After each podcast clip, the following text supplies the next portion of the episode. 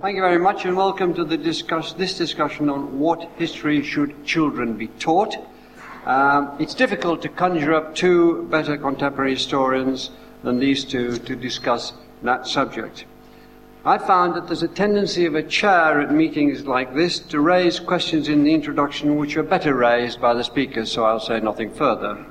Um, except to say that they'll talk, um, perhaps prompted by me, for 30 minutes, 30, 40 minutes, and then it'll be open to the floor. I'm, um, I, am claiming to be partly Jesus between these two heavyweights. I read history at Wadham with Lawrence Stone and Pat Thompson, but I did Renaissance at Jesus with John Hale, so that's something. You may think, well, I did. He was wonderful.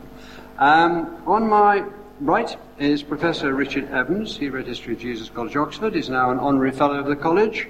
Subsequently, he moved to the other place where he's Regius Professor of History. Uh, he's recently been appointed President of Wolfson College, Cambridge. He's the author of many books, as you know, on modern German history and also in defense of history. Professor Niall Ferguson is a Laurence A. Tisch Professor at Harvard. Uh, currently, Philip a Roman visiting professor at the LSE and senior research fellow at Jesus College, where he taught for nine years at the end of the last century. He's just published Civilization, The West and the Rest, and his other books include The Ascent of Money, and both these were made into very successful and accomplished Channel 4 films. Uh, and Michael Gove has asked him to work with the coalition to overview teaching of the subject of history in schools. So I'm going to start by asking Niall if you could set out your critique of the teaching of history. We'll go on from there. Well, thanks, Melvyn. It's a great pleasure to be here tonight, and I think this is an excellent opportunity uh, not only to discuss a very important subject, but also, I suppose, in a subtle kind of way, to make uh, former Jesus College members think about the financial future of the alma mater. I don't think anybody who's been involved in the teaching of history at the university level in this country would deny that there is a problem in the way that history is taught in secondary schools. The evidence of this was brought home uh, forcibly to me year after year as Felicity Heal and I interviewed candidates uh, to read history at Oxford. But let me give you an example of just how bad things are at, at rather less elite institutions than Oxford. At a, another British university, uh, I'll say it was a Welsh university just to capture the, the classic Jesus interest. Undergraduates admitted to read history uh, were asked some questions uh, on arrival. Only 34% of them knew who was monarch at the time of the Spanish Armada. 31% knew the location of the Boer War. Only 16% knew who commanded British forces at the Battle of Waterloo. And just 11% were able to name a single British Prime Minister of the 19th century. And these ladies and gentlemen, were people admitted to a serious university in this country to read history. It makes you wonder what the rest of the secondary school uh, population knows about the past. I think the problem, and I'll keep this short because we want a discussion and not an Oxford Union debate, the problem is the way in which the teaching of history changed uh, over the course of the 1980s and 1990s. I don't think it's the fault of teachers, though it's often tempting to, to blame the teachers for these problems. In the United States, it's very much a reflex these days to blame the teachers' union for all society's ills, including climate change. But I actually think the problem has much more to do with the unintended consequences of well meant reforms. Uh, they were mostly, I think, well meant. And the consequence of these reforms has been to break up the structure uh, of historical teaching and present students instead with a kind of smorgasbord of rather limited scope. it's not the intention of the way in which, for example, uh, GCSE has been reformed that people should only study Henry VIII and Hitler. It's just that that's what happens. You present people with an attractive menu of choices. You don't give them any kind of overarching narrative structure. Somehow the choices always seem to be World War II or the Tudors. And I think that is the reason that we've ended up with a problem. Because history, if it's served up in that fashion, particularly if one repeats again and again the rise of Hitler uh, or the six wives of Henry VIII, becomes rather boring. The other point I'd make is that the reformers of the 70s and 80s felt they were moving away from that kind of history that was, in Alan Bennett's words, one effing thing after another, towards something that would be more child centered and more skills based. So skills were elevated above knowledge. What was called discovery was elevated above, above pedagogy. They're just going to find it out through research. And empathy was elevated above essay writing. Now, these doubtless well intentioned changes in the way that history was taught have nearly always had disastrous consequences. And to give you an example of what ends up happening once you've put the educationists together with the well meaning politicians and then introduced the examination boards into the equation, let me give you a question from a recent GCSE paper. Question 8e on the topic The Road to War in Europe, 1870 to 1914. It's a, sort, a bit of source analysis so Professor Evans, as Regius Professor of Cambridge, will be ready for a challenging exercise. The source is, quote, from a modern textbook. The exercise is study the source and then answer the question that follows. The quote is brief, you'll be glad to hear. The Archduke arrived at Sarajevo by train and was met at the station by the governor of Bosnia. He was then driven out of the station in an open topped car to the town hall for an official welcome. As the Archduke's car came down Appel Quay toward the town hall, Nedeljko Cabrinovic stepped forward and threw his bomb. He missed, and it exploded behind the Archduke's car. That's the source. And here's the question for eight marks. Use the source and your own knowledge to describe the assassination of the Archduke Franz Ferdinand and his wife in June 1914 and its results. I just think that is a very unsatisfactory way of examining historical knowledge, even if there is any knowledge there. And that's just one of a great many examples I could give you of what is wrong at the sharp end of historical education in secondary schools. More and more teachers feel obliged to teach to the examination. When you look at what the examinations do, it's really rather chilling. And I don't think it's therefore in the least surprising that at a time when history is hugely popular on television and bookshops, it is regarded as so boring in secondary schools in Britain that more people take design and technology at GCSE and more people take psychology at A level. And with that, I will rest the case for the prosecution. Well, uh, okay, um, I agree with quite a lot of that. You'd be very disappointed to, to hear. But what I wanted to put is my view about history teaching at schools. I think the first thing we have to remember is that history is taught in schools as a compulsory subject from the age of six or seven up to the age of 14. And the national curriculum relates principally to that era.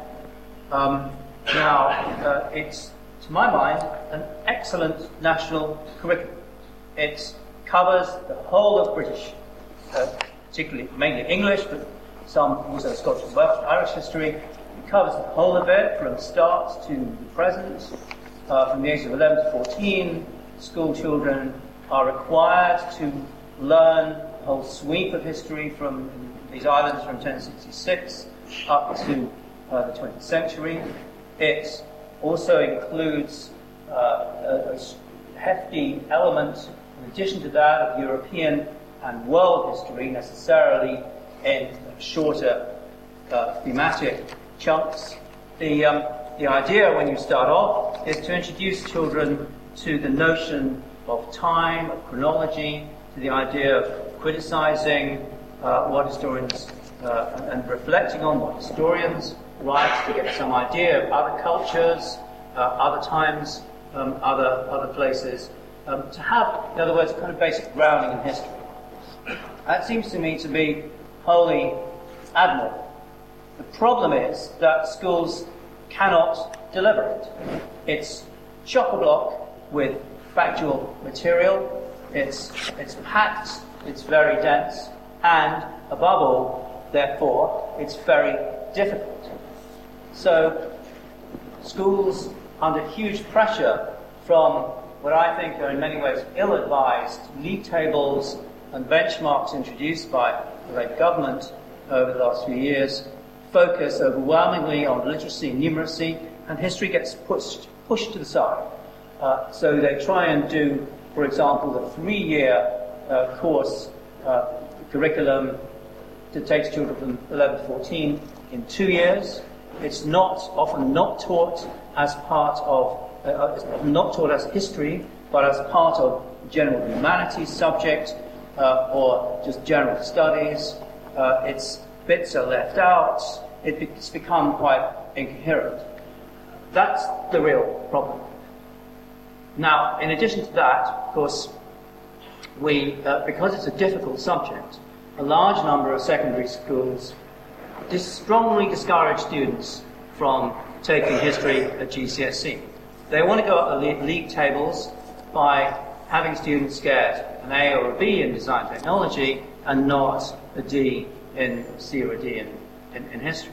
So only about a third of school students actually take history at GCSE level. That's not a decline. That's always been the case since the national history curriculum was introduced in 1986. But, but it's a, a decline is just about is, is, beginning to get underway. So I think it's declined by about three percent uh, just in the last couple of years. The real that's one problem, therefore, that schools are not actually implementing the national curriculum up to the age of 14. There are much bigger problems when you get to GCSE and A level, because here history is not compulsory, and schools and examining boards set overwhelmingly 20th century history, so students don't get the opportunity to study remoter periods. It's overwhelmingly political history, it's a strong dose of social, economic, and cultural history in early years. And the worst thing of all, and here I absolutely agree with, with Niall, is the repetition, uh, the possibilities of repetition in course, particularly in study of the great dictators. About 40% of A-level students choose to do Hitler. Many of them do, do so for completely the wrong reasons, uh, because they've already studied at GCSE and it's easy. And this, uh, at the university where I teach, um, has the uh, very dismaying effect that students very often don't want to study Nazi Germany at university level. They're completely fed up with it. So when I put on a special subject on Nazi Germany, I get three or four takers. On the other hand, I put on a special subject on post-war Germany, I get a much larger number of uh, takers because the students um, are so familiar with Nazi Germany, but they don't know what, don't know what happened next. So it, it has a kind of knock-on effect. And to my mind, what needs to be done First of all, is to disentangle this mess, to make sure that people can't, students can't repeat the same subjects uh, that they uh, at GCSE and A level. That uh, the simple solution is simply to make history compulsory at uh, up to the age of 16, to take it two years beyond uh, uh, beyond the end of what's called Key Stage Three, and not to make GCSE compulsory, to make the study of history compulsory to 16, and simply stretch out the national curriculum uh, from three, uh, three years to, uh, to five years. In other words, to have it cover the whole period up to, up to the age of 15 or, or 16. So I think there are problems. There are problems that are not particularly uh, difficult to solve. Um, in the schools, obsessed with league tables and performance grades, think that obsession needs to be somehow calmed down. Uh, and above all, of course, resources need to be given to the schools to appoint properly qualified teachers and to teach some real history. Given, uh, given what uh, Richard said and what you said, what do you think are the consequences of this, the broader consequences? Well, that's what really uh, worries me. Wonder if our sound engineer can get that echo down a bit because it's really quite distracting, I'm sure, to the audience as much as to us. Thanks, that's better. Historical knowledge is more than merely of curiosity value. You can't really be a good citizen if you don't know where the institutions of your country came from. If you have no sense of where the structures around you originated. And I think that applies as much to world citizenship as to national citizenship. Uh, th- there are a great many cliches about historical ignorance.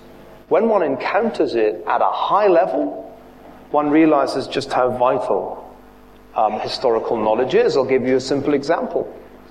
Uh, this week in the discussion about whether or not the United States should take action uh, to prevent Colonel Gaddafi slaughtering his own people. According to a senior White House aide, the president opposed and continues to oppose military action, including a no fly zone, on the grounds that the best revolutionaries are always organic. At first, I wasn't sure quite what this meant. It sounds like the kind of thing you might choose to buy at Whole Foods, but what he meant was that, that there's no foreign intervention in good revolutions. Now, for the President of the United States to say such a thing is absolutely staggering. Because, I don't know about you, but they look like French ships to me just off Yorktown at the decisive battle of the American War of Independence. Historical ignorance is a dangerous thing. And it's a dangerous thing at the lowest levels of society, too. I think we have produced a really exceptionally ignorant, historically ignorant generation over the past 30 years. And I think that is going to have really quite serious consequences for the way in which politics can operate in the Western world. And I don't think it, incidentally, is just a problem for, for England or Britain. Uh, it's a problem that one encounters in all kinds of countries, even countries with quite good reputations for historical uh, education. Uh, an interesting problem, which I'm sure Richard has views on, is, is Germany, where if you think they're force fed the Third Reich in this country, that they're like uh, geese uh, being fed up for foie gras in Germany to the point of a kind of revulsion. Uh, if, if history is so badly taught at school that it becomes not just the boring subject, but a subject you positively dislike, then it seems to me that you produce a generation that is not actually very well equipped to make the kind of political decisions the individual has to make in a democracy. So I do think this is, is very serious stuff. Whatever the issues we contemplate today, whether it is the question of whether or not to intervene uh, in a conflict of, of the sort that we're seeing in Libya's civil war, or whether it's something more homegrown than that, a simple question about what is fair and what is unfair taxation. I don't believe historically ignorant people can get those questions right. How far do you, how far do you think, uh, Richard, that this, this thing that happened in the 80s was a result, I think that caused the wang, if it comes nearer, so yeah. I can just shadow it. How far do you think this, this was caused by um, a, a, lack of nerve, a loss of nerve in the sort of uh, teaching in some detail of the history of this country, a loss of uh, belief in, in some way, a loss of conviction about the value of the history of this country as a starting point and taking that through in a fairly detailed way. We were always told, behind what we were taught was the idea is you get your own history right first and then every, and in fair amount of detail, then build around that. Uh, was there, a, you think there was a loss of nerve A? And then I'd like to ask you to come in on this, Niall. B is why didn't the academics of the time raise their fists and fight against it? Well, I, I think um, I don't see this. I don't really recognise the picture that you're that you're suggesting here. Um, I mean, when I uh, studied history at school, uh, it was divided more or less equally into British and European history. You did a long period of British history, and you did a short period of European history all that's happened with the national curriculum uh, in the earlier years, up to the age of 14, is that it's focus now uh, has extended to world history, but the core of it has always remained British history. So uh, it's, it's, I think one problem was that, um, and this goes right through the whole education system up to and including postgraduate years in universities, is that successive governments have been uh, very sceptical about the ability of history to teach useful skills. Indeed, the present government has now abandoned any belief that history teaches anything useful at all in universities and has abolished funding for it, along with other arts, humanities, and social science subjects. Um, but the idea that was present for a long time, constantly drummed into the educational system at every level, was that you had to teach skills. And a lot of these skills were completely detached from the subjects which they referred to. They were called transferable skills. Um, and I think in that sense, there's, there's, a very li- there's not much room for manoeuvre on the part of history teachers. They simply had to teach these additional skills. And I'd like to see history teaching go back to, te- to, to transmitting the kinds of skills and perceptions and critical abilities to read documents and sources, indeed, uh, that you get from history, uh, from, from actual study of history. Just want to do one thing to respond to, to Niall's um, question about the importance of history, which I, or point about the importance of history for citizenship, which I think is absolutely vital. I just quote from the national curriculum. History can play a significant part in promoting citizenship through, for example, developing pupils' knowledge and understanding about political aspects of history, including central and local government, the key characteristics of parliamentary and other forms of government, the development of the franchise, the role of national and international organisations, examples of different forms of action to effect change. This will provide opportunities for pupils to discuss the nature and diversity also of societies in Britain and the wider world. So national curriculum actually uh, is supposed to do this. The problem is it, it doesn't.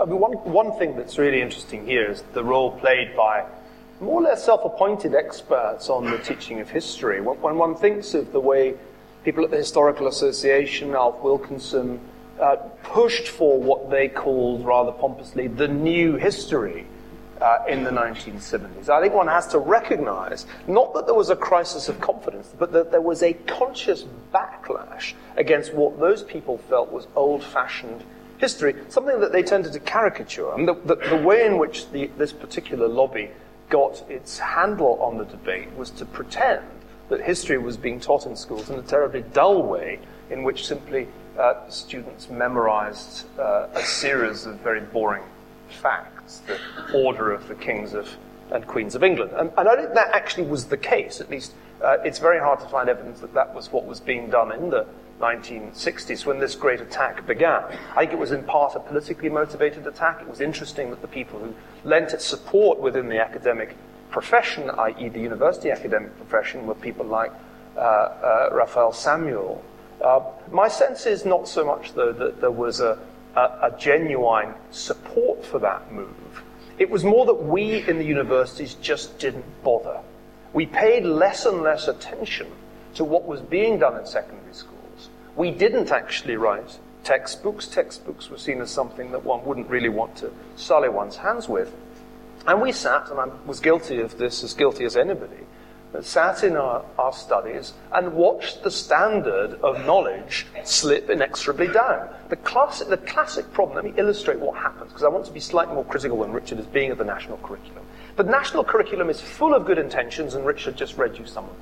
The practice is egregiously bad. You may be told that your child is going to be taught the great sweep of British history. Nothing of the kind will happen.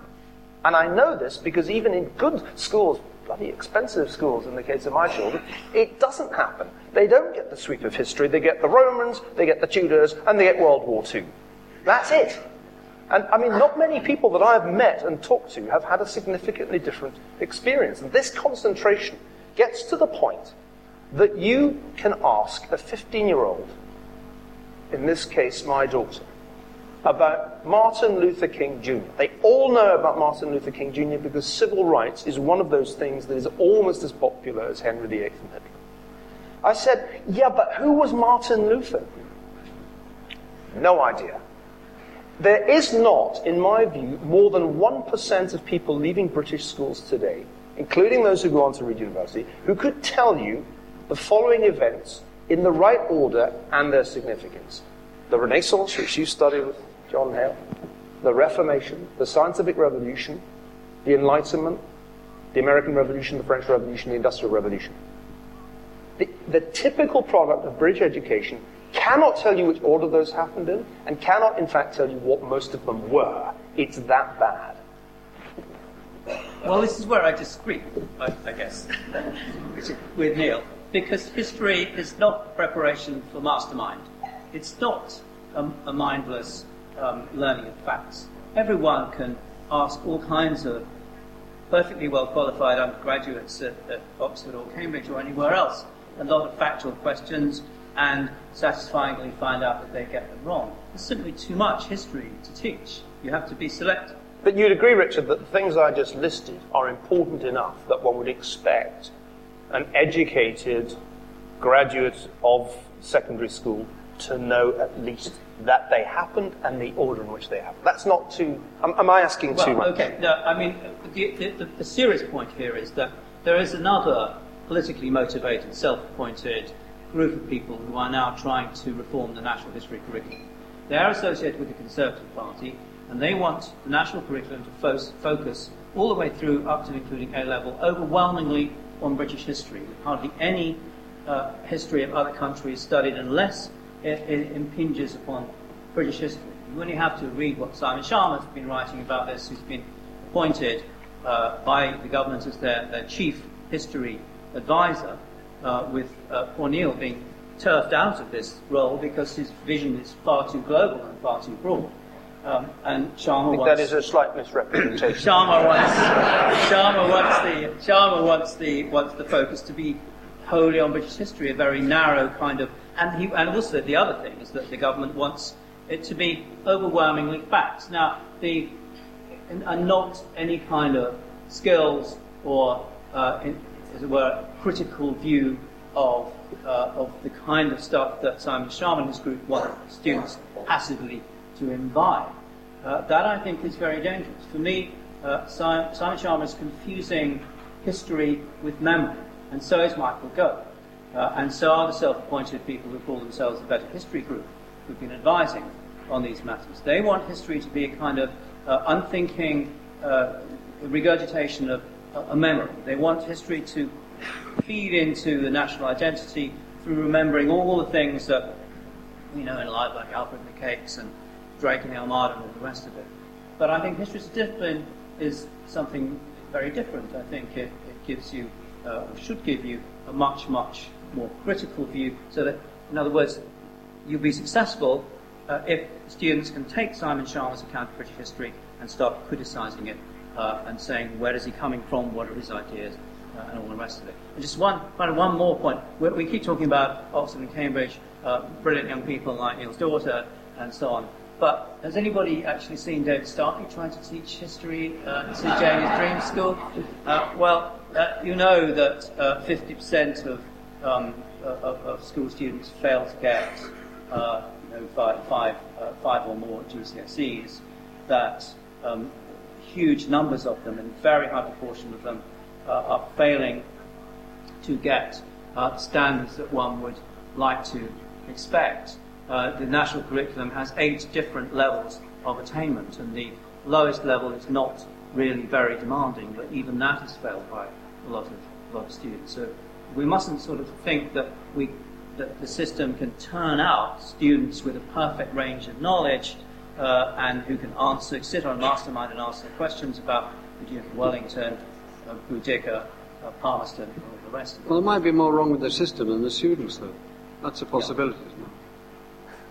My sense is that, that, any, anybody who's been given a good historical education would recognize what uh, Professor Evans has just done as the caricaturing uh, of, of positions, a caricature so far removed from reality that it has almost no value at all. Um,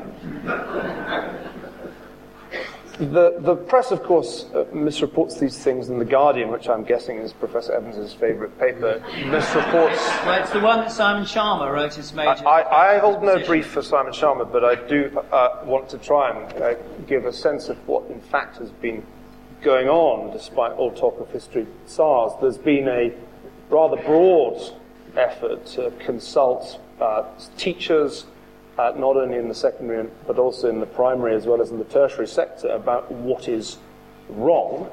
I do not think it is true to say that Michael Gove or anybody else in a position of influence wants to turn uh, historical education into preparation for mastermind, which is absurd.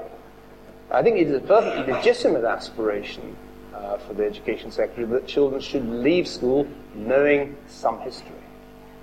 Knowledge is the thing without which all the skills in the world are really very, very little use indeed. And so the, the number one point, and I've heard nobody that's been involved in the discussions dissent from it, is that there needs to be more learned.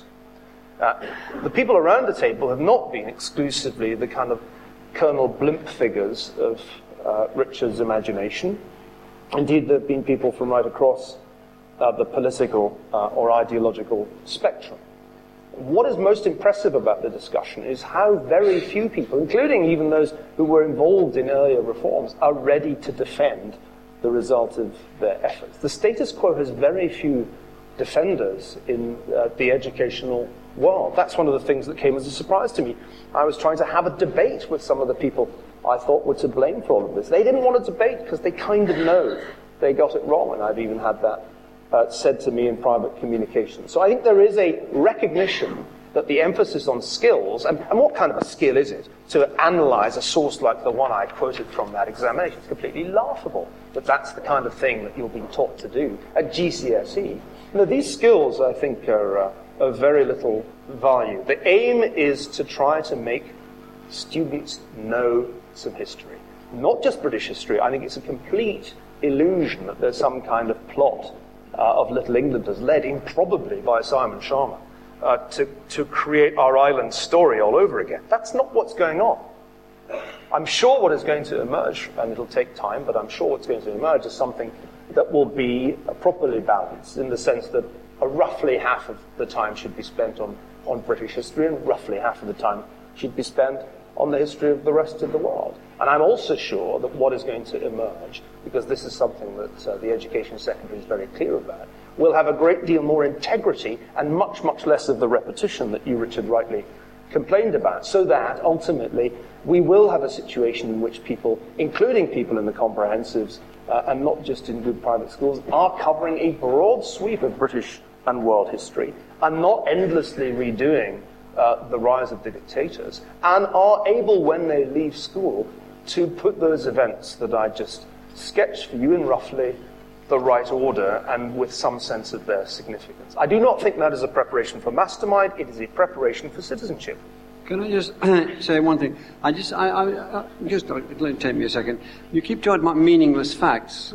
I didn't think I learnt meaningless facts. I thought they were interesting facts and facts that could be used on all sorts of different occasions. Infinite flexibility, and a lot of them lasted with me, so I don't see where meaningless comes from. I didn't and use if, the word meaningless. You did, I'm afraid. Awful sorry.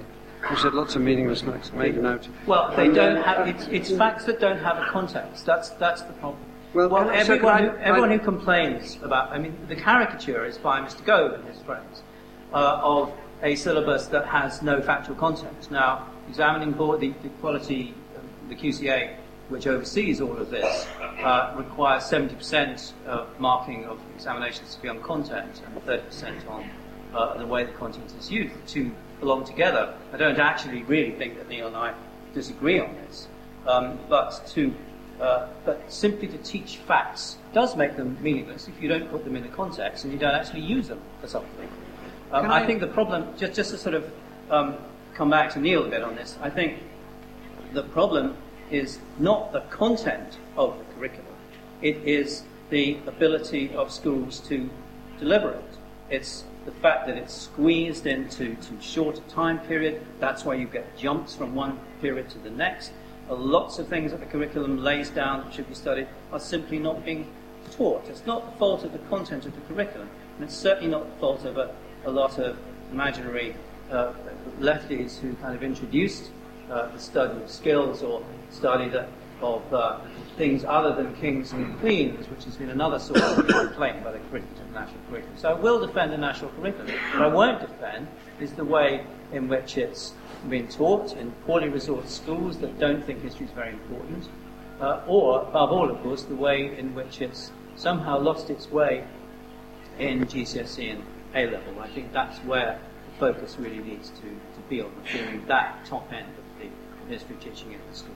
Can I just change slightly? You pointed out in, in something uh, uh, that you, in an interview I read that, that you saw uh, a gap between the popularity of history in television and radio documentaries, uh, in as being the the uh, material for often very good historical drama, and the uh, the way it's often very well done and well supported by audiences of all ages. The gap between that and the games that you can play, uh, which bring in history, that and the way it is transmitted to people in school. Now, could you, you, you're very eloquent about that, could you address that now and say why I think it is important to put the one into the other?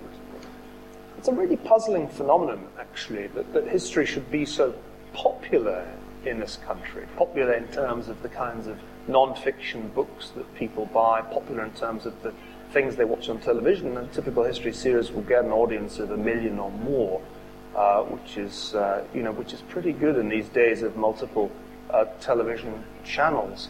Uh, and on the other hand, this slide in the popularity of history as a subject that people are willing to, to take at, at school. And I, I agree with actually something Richard said earlier about the the, the, amount of time available and the very perverse incentives that exist for schools not to teach history or to teach as little of it as possible. We're in complete agreement on that, and that is something that must be addressed. In my view, ideally, it will be addressed by creating something more like a baccalaureate structure in which history will be a mandatory subject, and there will no longer be these perverse incentives. But I think one, even allowing for that, one has to recognize that something is being done very ineptly to make the origins of the First World War boring.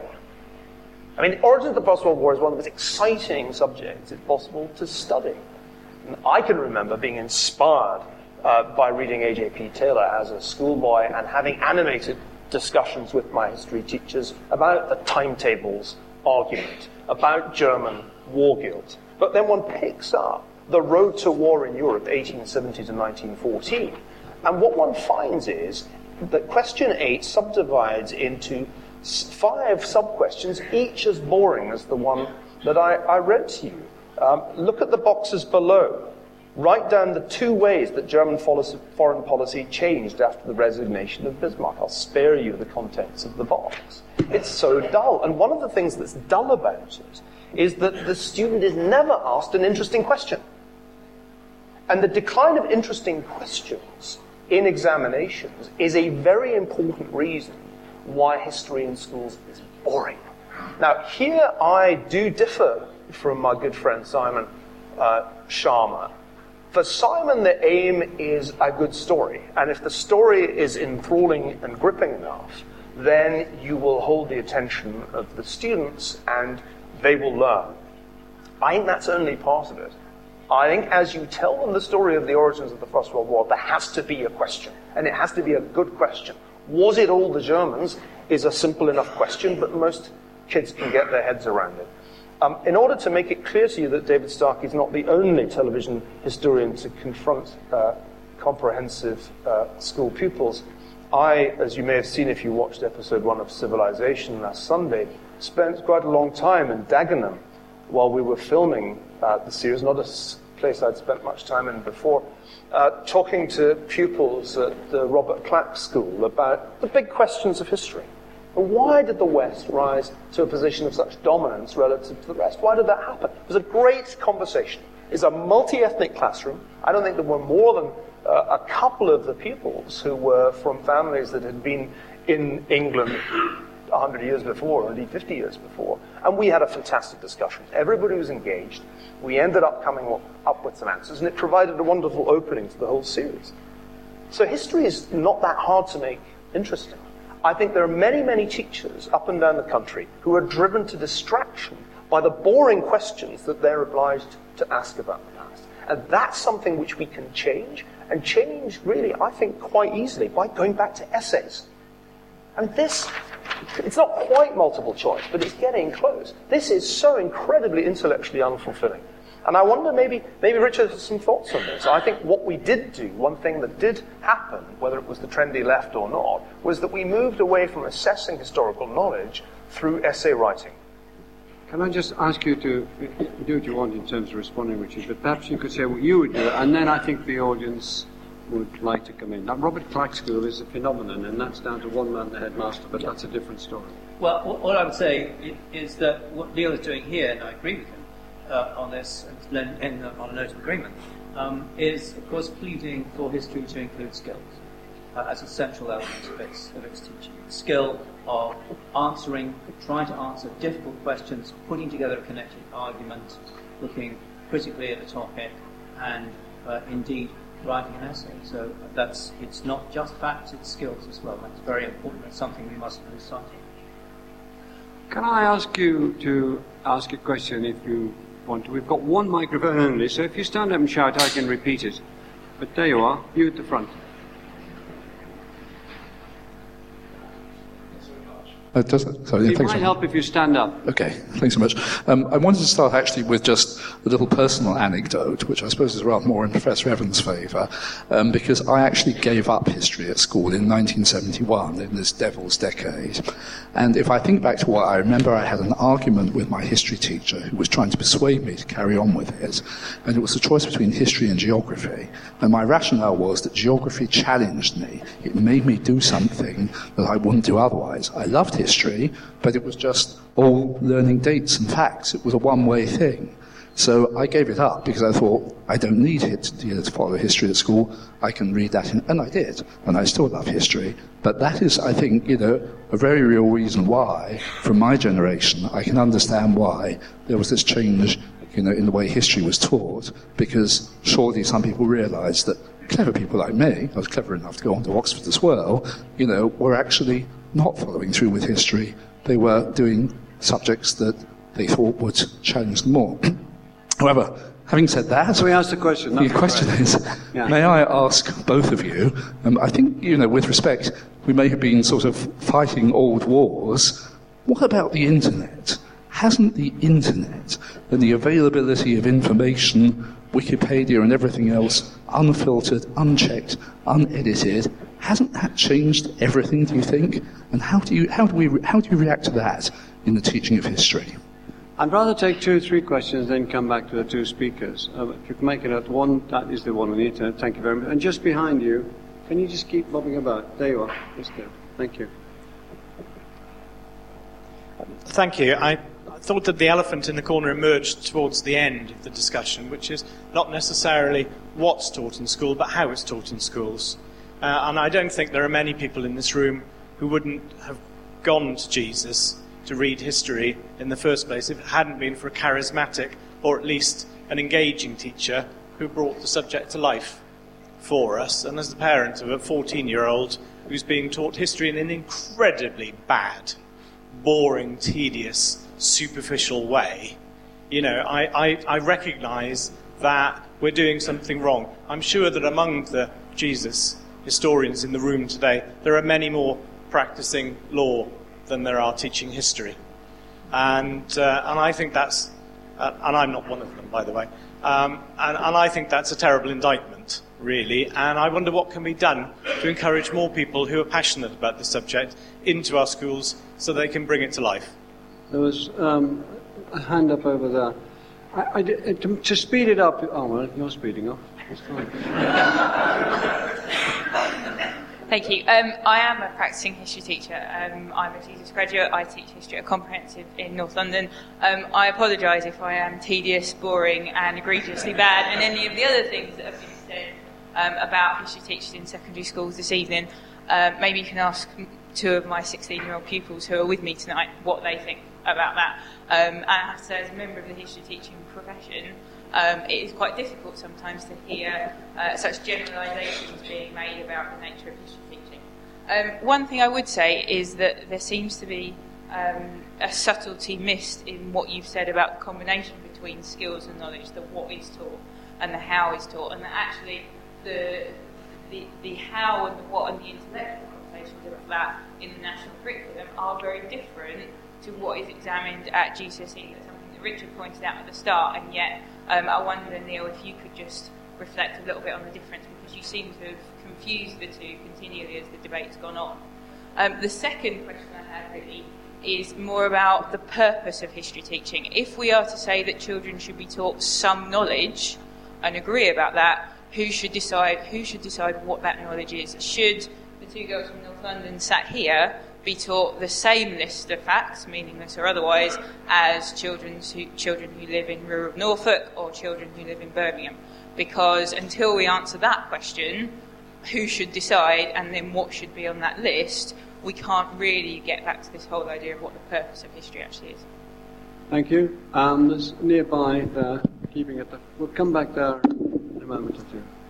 Thank you. I'm a professor of education at Oxford and also a senior research fellow at Jesus. I was a little disappointed in the discussion because there seemed to be a number of generalisations made, not always accurate in their facts. Um, we've had league tables attributed to the Labour government. Well, actually, they were brought in in 1993 under Choice and Diversity following the Education Reform Act. Um, and I think there are other, other generalisations made. There's an examination of a current uh, examination paper, a national assessment paper. We've had no analysis of what existed before. I was actually taught history in the 1960s and early 70s, well before those. We got the Vikings, we got the Romans, we definitely got the Tudors several different times, and I was quite lucky I got Renaissance Europe. There was certainly no broad sweep, and I think we have rose coloured spectacles, assuming that people had a, a grand narrative. Um, and I do think that we ought to try and ground um, the discussion in the realities. We've talked about more time for history. Well, we have a 10 subject national curriculum. If you put more time to history, what are you planning we take out? Many other subject advocates would look at that. So I do think we need to bring the discussion back to the realities of the classroom, as the last speaker mentioned. And we also need to think if we want more time for history, what are we prepared to give up? There are many more subjects now that didn't exist when many of us were in education, uh, information technology uh, for one of those. Uh, half the, uh, the the content of physics didn't exist, as my daughter will point out to me, uh, in the 1950s. So we have that tension between uh, breadth and specialism. And many of us in history have looked in great detail at particular areas of history at university and will spend a lifetime specializing in knowledge, and yet it's claimed we can't study the same topic more than once in the period of a school career, although we might have a very different perspective studying the Tudors in primary than when we're at A level. Thank you. I'm going to ask the, um, the uh, two uh, historians to be brisk about those four questions, and then if we could, if you could move your person towards the back of the hall, because lots of hands are going up there. It seems a bit unfair to favour just the front. So if we do briskly answer those questions, uh, I've got notes. I'm sure you've got your yeah. own notes. Would you like? Would you, would you like to start with the internet? Well, the internet uh, has enormous potential uh, in one specific way namely that it can make the course materials available in uh, the classroom much better than they currently are. One, one problem which is really uh, worth mentioning and hasn't been discussed enough is the low quality of, of teaching materials. Poor books, uh, really quite disappointing uh, worksheets. Uh, the internet gets you out of the trap of, uh, of the overpriced and low quality textbook. And I think the next generation of teaching materials right around the world is going to be internet based. It's very important that there should be quality control. In other words, that they shouldn't simply be, uh, that, that, students shouldn't be let loose on the internet uh, without some kind uh, of guidance, because we all know, not least in the field that uh, Richard Evans knows best, the field of, of German history, just how much really dangerous, toxic uh, pseudo history is, is out there. On the question of teaching quality, I actually very deliberately said at the beginning, perhaps you forgot, uh, that I didn't think the problem was the quality of, of teachers. I, I, really don't think that is the problem. And I, I, think one of the biggest mistakes people make in this discussion, especially smart aleck university professors, is to dump on the teachers. That isn't the issue. I mean, they're good teachers, they're bad teachers, same is true at university. But the, the problem of, is that being a good teacher is really difficult if you're saddled with uninteresting questions or with low quality uh, course materials. What should be taught? I mean, I, I, I agree that there wasn't a golden age. And even if there was, I wouldn't want to go back to it. I'm much more interested in trying to do something new and better. new and better in the way that it's delivered through web enabled interactive course materials, and new and better in the way that we aim higher, aim to cover more ground, aim to make sure that, for example, take a, take, take a simple example Ernst Gombrich's wonderful Little History of the World, one of the best introductory books on history ever written, could be the basis for a wonderful course that it would be perfectly possible to deliver uh, to average kids in average schools with an average teacher. You wouldn't have to do terribly much to that to make it the basis for a wonderful course in world history. That's the kind of thing that I aspire to. Can you take up the other questions, uh, Richard? Yes, okay. Internet, I think that says it, that says it all. Uh, it, it, you know, done the right way, it's a fantastic uh, resource that um, I think that it just begun to explore. Studying topics twice, uh, well, of course you can study a topic twice if you, you know, once at 6 and once at 16, but if you study the same topic year after year, as happens at GCSE, A-level and university, then I don't think that's uh, a very useful way of using your time. And of course you tend to, lazy students will tend simply to regurgitate what they've done before and not actually respond to the challenge of trying to do it as a, at a higher level. League tables, I stand corrected. Tory government introduced them, but I do think they became an obsession uh, un- under Labour. And of course, that has some good effects. It's very important to get uh, literacy and numeracy rates up in, in, in the schools, but um, I think one has to keep them in, in perspective. Who decides what facts to be taught?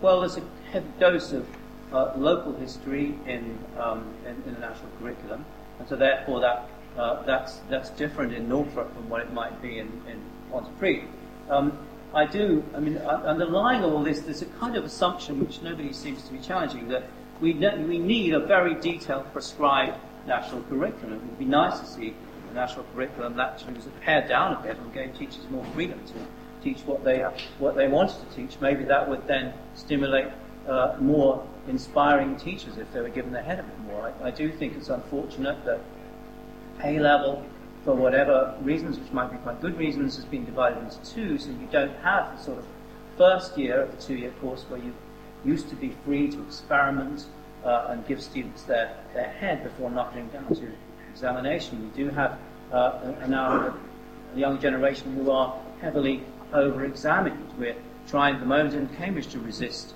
um, the uh, university's desire to have us uh, uh, examine students in history every three years instead of just once after two years and once after three years. Um, who decides the facts to be taught? So, uh, again, I see more, more freedom for, um, for teachers. Finally, um, what to cut out? That's kind of $64,000 question, isn't it? Um, if you expand teaching as part of a baccalaureate, then what do you, what do you drop?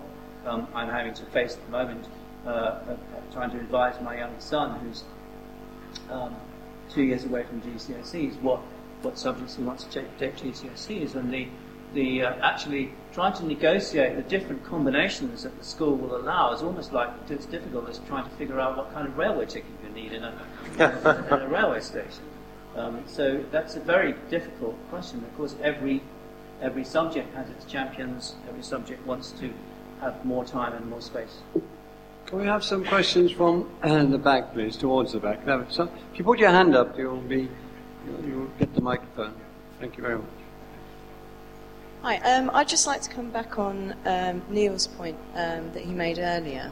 Um, I too am a trained secondary teacher, um, and it just occurred to me that um, there seemed to be a little bit of blurring of the lines between the national curriculum and GCSE.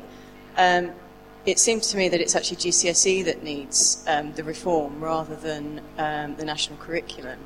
Um, when you look at, um, for example, the Historical Association's um, survey of secondary schools, 70% of pupils at Key Stage 3 expressed enjoyment of the subject.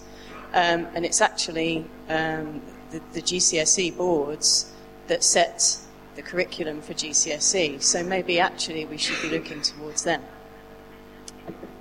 And two or three in front of you, someone with their hand Yes, at the end of the row.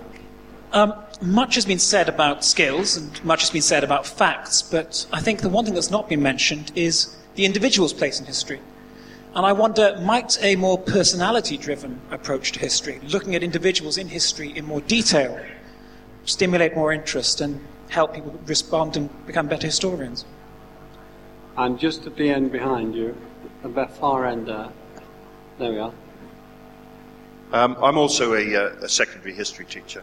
Uh, could I come back to the point that Professor Ferguson made about textbooks? Um, I think a lot of uh, teachers would like to teach things other than the Nazis and uh, Stalin and Henry VIII, but if you go into a history section of a bookshop, there are very few books, and particularly very few textbooks, decent textbooks, on some of the other periods. Um, I teach um, A level uh, history, and we do the causes of the French Revolution and that paper is entirely essay based, you might uh, uh, like to know. I think we, c- we can all find uh, syllabuses uh, which we can uh, ridicule, but I think there are also some, some good syllabuses there if you look uh, hard enough, particularly at A2. Thank you. And one more question. There's one right at the back. We'll come back to the front for a moment. There you are. Yeah, wherever, yes. Thank you. I'm not a history teacher. I'm a historian who practices law. And the reason why I choose to practice law and teach history is because it's at least as interesting, if not more so. It's more socially relevant and it's much better paid. What we're doing, year five, eight, nine, nine year olds have been writing about the, the use of art as a historical resource. That's not in the national curriculum. It's far more fascinating to them, looking at the Holbein ambassadors as a way into the Tudors we're using our passions and suddenly it's bringing history alive and history is exciting. And I think that's the way it's got to go when they revamp the curriculum. Can you be, uh, again, can you be as brief as possible and answer those questions? Starting with you this time, Richard. Yeah, okay. Well, individuals in history, I think that the point's already been made. Uh, I counted up, I did a rough count of the number of individuals mentioned in the um, general instructions for the national curriculum key stages 1 and 2, and I counted 36. So uh, they have not been banished from history. Uh, and text, uh, well, law and history, of course, I guess you make more money in the law than you do in history. Um, that's a very good reason for doing it. But I hope that uh, studying history will actually help. It will give you skills that are helpful in practicing law. And finally, textbooks. Uh, it's it's very easy to complain about uh, textbooks. It's a um, it's a, a real skill writing a good history textbook. Um, a friend of mine was sitting on a train going to Cambridge recently. Um, overheard two students from Hills Road Sixth Form College, which is, I think, the best sixth form college in the country, and rather ambitiously they've been setting my book uh, as a textbook for Nazi Germany. And one of the students said to the other, uh, Yes, I'm reading that book by Evans. Yes, said the other, tough going, isn't it? Yes, and the first one, you get really relieved when you get to one of the maps.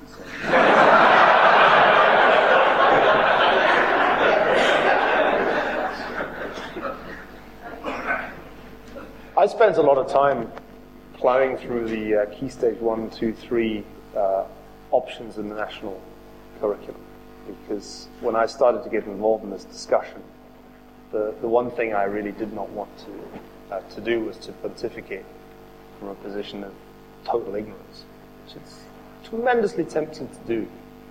Uh, and I'm surrounded by people who do this for a living at Harvard.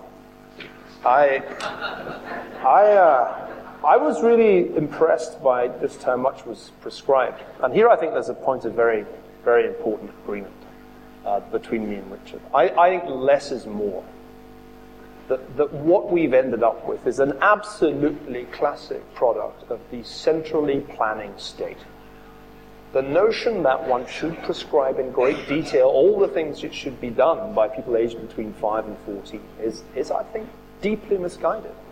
And my hope is, and it's certainly something that I've said to the Secretary of State, that we should aim for, for, for something which is far, far simpler in which the role of the Department of Education is mainly focused on standards and not on prescribing content.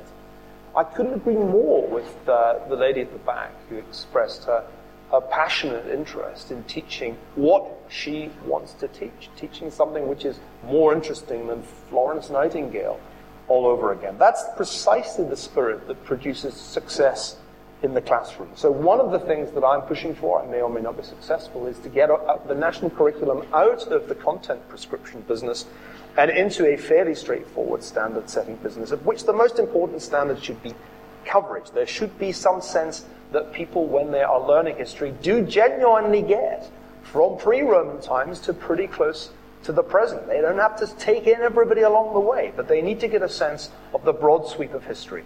That sense of when things happen, broadly speaking, the difference between the ancient world, the medieval world, the early modern world, the modern world. That's the most important thing you have to leave school understanding. Particularly the vast difference between modernity, the post-industrial world, and what went before it, but not only that. Personalities, yeah, but you know what they always do wrong in these textbooks? They're nearly always old personalities. There's simply not enough effort made in the production of course materials to target the fact that most people in the past were young. And that most of what was done was done when people were, by the standards of our generation, incredibly young. And that's just never emphasized enough. It's, it's the simplest way of engaging the interest of the classroom to point out that the, the age of the people who fought at Trafalgar was probably lower than the age of the people on average in the classroom, especially if they're doing uh, A level, but even GCSE. So, yeah, and that's where the good books are needed. There is, I think, a deeply urgent need for Richard and for me to take the stuff that we've written for the trade book market and recast it so that it can be used to make exciting lessons happen in classrooms. Richard, at Hills Road, they have taken leave of their senses to set what you wrote as a textbook for kids. I mean, I can't think of a better way actually to truly put them off the subject with all due respect.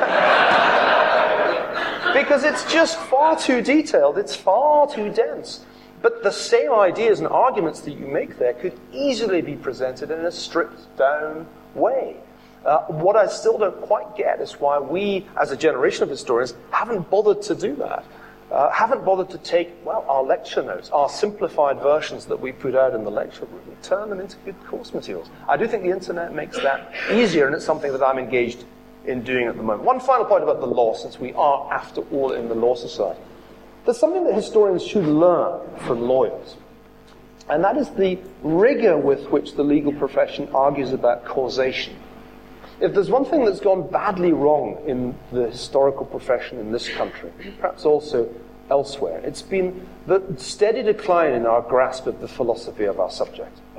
The ability to analyze causation using the but for, the sine qua non argument, which is central to legal uh, thinking about causation, that ability has largely vanished. So much so that one eminent professor, now employed by, I believe, the University of Cambridge, recently attacked the practice of asking counterfactual what if questions uh, by historians. Where, of course, a lawyer would have pointed out to him that you can't make any reasonable proposition of a causal nature without a counterfactual question.